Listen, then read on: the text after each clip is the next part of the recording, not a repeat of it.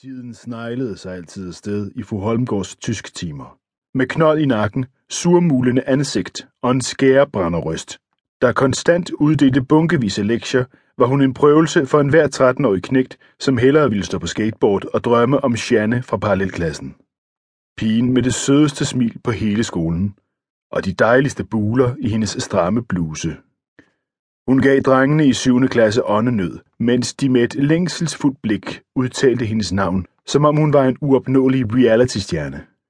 Hun var den perfekte pige med langt kastanjebrunt hår, mørke øjne og bryster, der...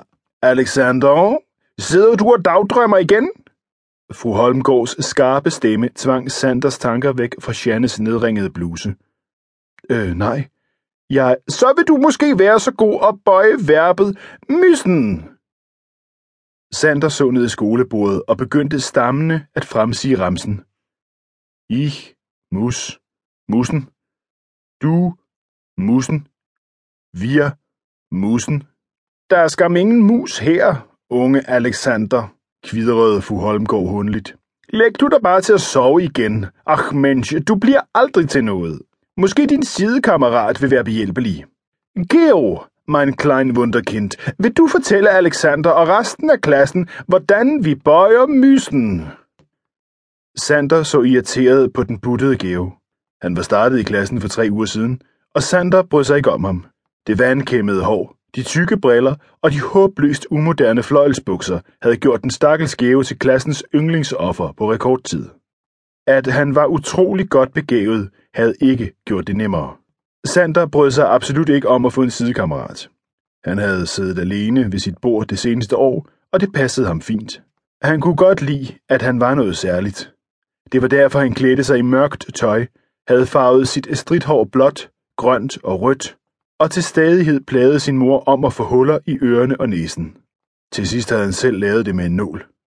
Det havde gjort vanvittigt ondt, og næsten var svulmet op til tredobbelt størrelse i røde og gule nuancer.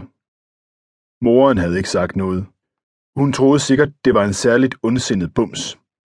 Dem havde Sander desværre en del af.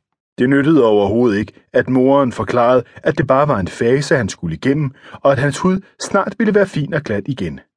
Hun havde foreslået solarium, men han skulle ikke en tur under cancergrillen.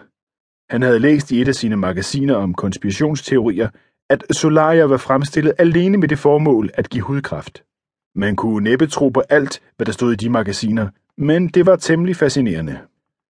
Dagen før var det lykkedes ham at løse en opgave i det nyeste nummer af undergrundsmagasinet X-Files. Det lignede blot en kryds og tværs, men ved samme stykke løsningen fik han pludselig en webadresse frem på papiret. Han havde kort været forbi hjemmesiden om morgenen, inden moren havde stikket ud på computeren og råbt noget om, at den fordummende helvedesmaskine var skyld i hans dårlige karakterer. Sander hadede karakterer. De havde lige fået nye karakterlister, og rektor havde kontaktet moren i samme anledning. De havde fundet ud af, at han havde fusket med karaktererne og ændret en række firtaller til titaller. Skolens IT-system var håbløst gammeldags uden firewall eller andet til at beskytte mod udenfrakommende, med bare en lille smule forstand på computere. Det havde været let for Sander at ændre tallene. Han var også gået ind på Shannes data for at give hendes karakter et løft. Det ville hun sikkert blive glad for, havde han tænkt. Men han havde aldrig gået videre med det. Shannes karakter var ganske enkelt skyhøje i forvejen. Hendes gennemsnit var det næstbedste på hele skolen. Hun blev kun overgået af Geo, som netop havde rejst sig, og med sin høje stemme, som havde givet ham ærespladsen på skolens drengekor, bøjede myssen på formfuldendt tysk. Sander kunne skimte en tåre i fru Holmgårds beundrende øjne. Der kan du høre, hvordan det bør lyde, Alexander. I kunne lære meget af Wunderschön Geo.